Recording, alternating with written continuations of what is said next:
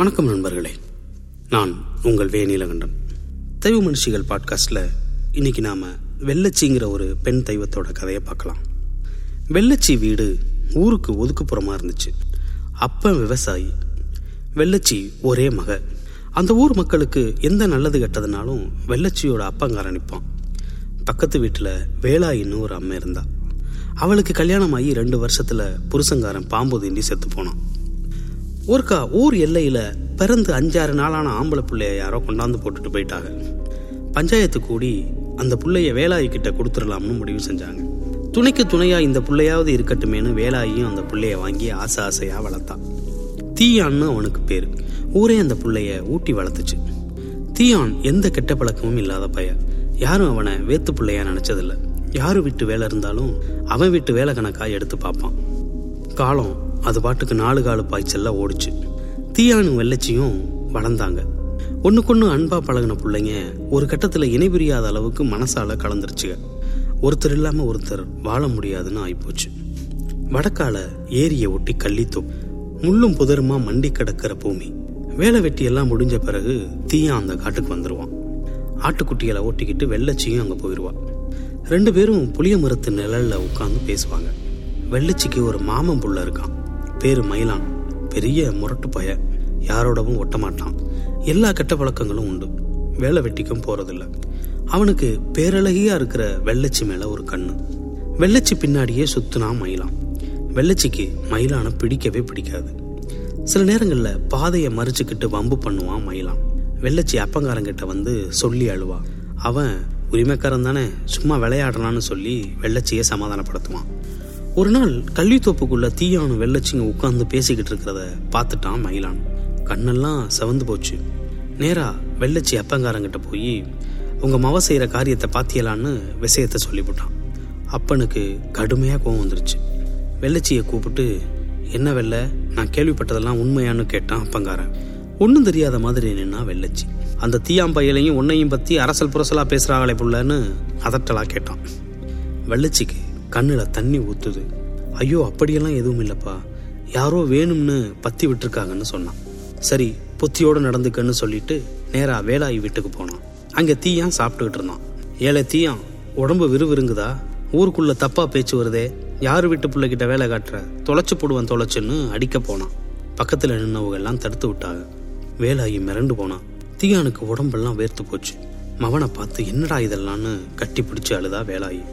அதுக்கப்புறம் தீயானால வெள்ளச்சியை பார்க்கவே முடியல. தவிச்சு போனான். மயிலா வேற இவனை கண்காணிச்சுக்கிட்டே தெரிஞ்சான். வெள்ளச்சி வீட்டில் மயிலானுக்கும் அவளுக்கும் கல்யாணம் நிச்சயம் பண்ணி நாள் குறிச்சிட்டாங்க. எவ்வளவோ மன்றாடி பார்த்துட்டா வெள்ளச்சி. அடி உதன்னு ஒரே அழுகையாக கிடந்துச்சு வீடு. அழுதழுது அடி வாங்கி முகம் உடம்பெல்லாம் வீங்கி போச்சு அவளுக்கு. ஒரு நாள் எல்லாரும் அசந்த நேரத்தில் கள்ளித்தோப்புக்கு போனா வெள்ளச்சி. தீயானும் அவங்க வந்தான். ரெண்டு பேரும் ரொம்ப நேரம் அழுது தீத்தாக ரெண்டு பேருக்கும் பேச்சு வரலை. உங்க அப்பனும் மாம மகளும் நம்மளை சேர விட மாட்டாங்க போல இருக்குன்னா தீயான் சாவா இருந்தாலும் வாழ்வா இருந்தாலும் உன்னோடதான்னு சொல்லி கட்டி பிடிச்சு அழுதா வெள்ளச்சி. ரெண்டு பிள்ளைகளும் பேசிக்கிட்டு இருந்ததை அந்த கடங்கார பாவி மயிலாம் பார்த்துவிட்டான் நேரா வெள்ளச்சி அப்பங்கிட்ட போய் சொல்ல அவன் ஆளுகளை கூட்டிக்கிட்டு கள்ளித்தோப்புக்கு வந்தான். வந்தவங்க ரெண்டு பிள்ளைகளையும் சுத்தி வளைச்சிட்டாங்க. வெள்ளச்சிக்கு ரெண்டு உத விட்டான் அப்பங்காரன். நாலு பயலுவ தீயான வளைச்சு பிடிச்சிக்கிட்டானுவ. வெள்ளச்சி அவங்க காலில் விழுந்து அவனை ஒன்றும் பண்ணிராதியன்னு அழுதா. தீயானை இழுத்துக்கிட்டு ஊருக்குள்ள வராங்க. அவன் கையை கயிறு கொண்டு கட்டியிருக்காங்க. ஆலமரத்தடியில பஞ்சாயத்து கூடுச்சு. எல்லா பயலும் கொலவெறியோட தீயானை பார்த்துக்கிட்டு நிற்கிறானுவ பெரிய ஆளுவெல்லாம் மரத்தடியில வரிசையா உட்கார்ந்துருக்காங்க. ஒரு பக்கம் வாயில சேலமுந்தானியை வச்சுக்கிட்டு குமுறி குமுறி அழுதுகிட்டு நிக்கிறா வேலாயி. முகமெல்லாம் ரத்த வடிய கூனி குறுகி நிக்கிற புள்ளைய பார்க்க சகிக்கல அவளுக்கு. இன்னொரு பக்கம் வெள்ளச்சியை கொண்டாந்து நிப்பாட்டியிருக்காங்க. பாதி மயக்கத்துல கிடக்குறா வெள்ளச்சி. நான் வாழ்ந்தா தீயானோடு தான் வாழுவேன். என்ன அவனுக்கு கல்யாணம் பண்ணி வைங்க. இல்லைன்னா அவனுக்கு என்ன தண்டனை கொடுத்தாலும் அதையே எனக்கும் கொடுங்கன்னு சொன்னான். பெரிய ஆளுகள்லாம் கடைசியாக ஒரு முடிவுக்கு வந்தாங்க.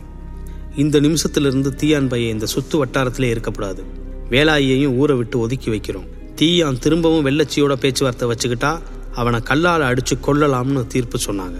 வெள்ளச்சி கதறி அழுதான் எப்படியாவது தீயான் தன்னை பார்க்க வருவான்னு வெள்ளச்சி தினமும் ஆடுகளை பத்திக்கிட்டு கள்ளித்தோப்புக்கு போனான். அவன் நம்பிக்கை வீண் போகல. ஒரு நாள் வானம் கருத்த பிறகு ஒளிஞ்சு ஒளிஞ்சு கள்ளித்தோப்புக்கு வந்தான் தீயான்.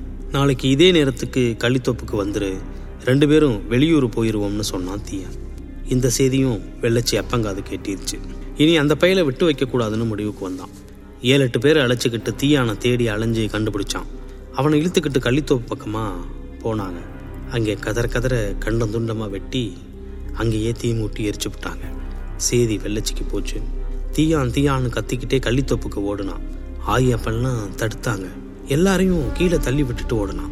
கள்ளித்தோப்புக்குள்ளே எரிஞ்சுக்கிட்டு இருக்கான் தீயான். பாதிக்கு மேலே எரிஞ்சு எழுந்து எழுந்து அடங்குது உடம்பு. நேராக போய் அந்த தீக்குள்ள குதிச்சுட்டான். அதோட அடங்கி நெருப்போடு நெருப்பாக கலந்துருச்சு தீயான் உடம்பு. கண்ணு முன்னாடியே மகள் தீக்குள்ள இறங்கி செத்து போனதை அப்பனால தாங்க முடியல. மாரடைச்சு மயங்கி சாஞ்சிட்டான். அவங்க அதையும் அங்கேயே முடிஞ்சிருச்சு. அந்த சம்பவத்துக்கு அப்புறம் யாரும் கள்ளித்தோப்பு பக்கமே போறதில்ல. ஊரே கலையிலந்து போச்சு. அஞ்சாறு வருஷமா வானமும் வஞ்சனை பண்ணிருச்சு. பொட்டு தண்ணி இல்லை. தொலை தூரம் போய் தண்ணி எடுத்து காலை சந்து போனாக பொம்பளைங்கெல்லாம். அம்மை காலரான்னு வரிசையா நோய்கள் வந்து மக்களை கொத்து கொத்தா சாட்சி போட்டுச்சு. அதுக்கப்புறம் தான் மக்களுக்கு புரிஞ்சிச்சு எல்லாம் வெள்ளச்சி தீயானோட கோவம்தான்னு கள்ளித்தோப்பு பக்கமா ரெண்டு பேருக்கும் சிலை எடுத்து புகை காமிச்சு படையல் போட்டு நாங்கள் பண்ணின தவறுகளை மன்னிச்சு எங்களை காப்பாத்துங்க சாமிகளான்னு கையெடுத்து கும்பிட்டு வேண்டிக்கிட்டாங்க. அதுக்கப்புறம் தான் மேகம் கூடி நாலு மலத்துளி மண்ணு மேலே விழுந்துச்சு. நோய் நொடியெல்லாம் விலகுச்சு. வெள்ளச்சியை பார்க்கணுன்னா பெரம்பலூர் மாவட்டத்துக்கு போகணும். அங்கே வேலூருங்கிற ஊரில் கள்ளித்தோப்புக்குள்ளே நின்றுக்கிட்டு இருக்கா வெள்ளச்சி. கூடவே தீயானு நிற்கிறான் அந்த வெளிக்குள்ளால நுழைஞ்சாலே மனசுக்குள்ள சுளீர்னு ஒரு சூடு இறங்குது.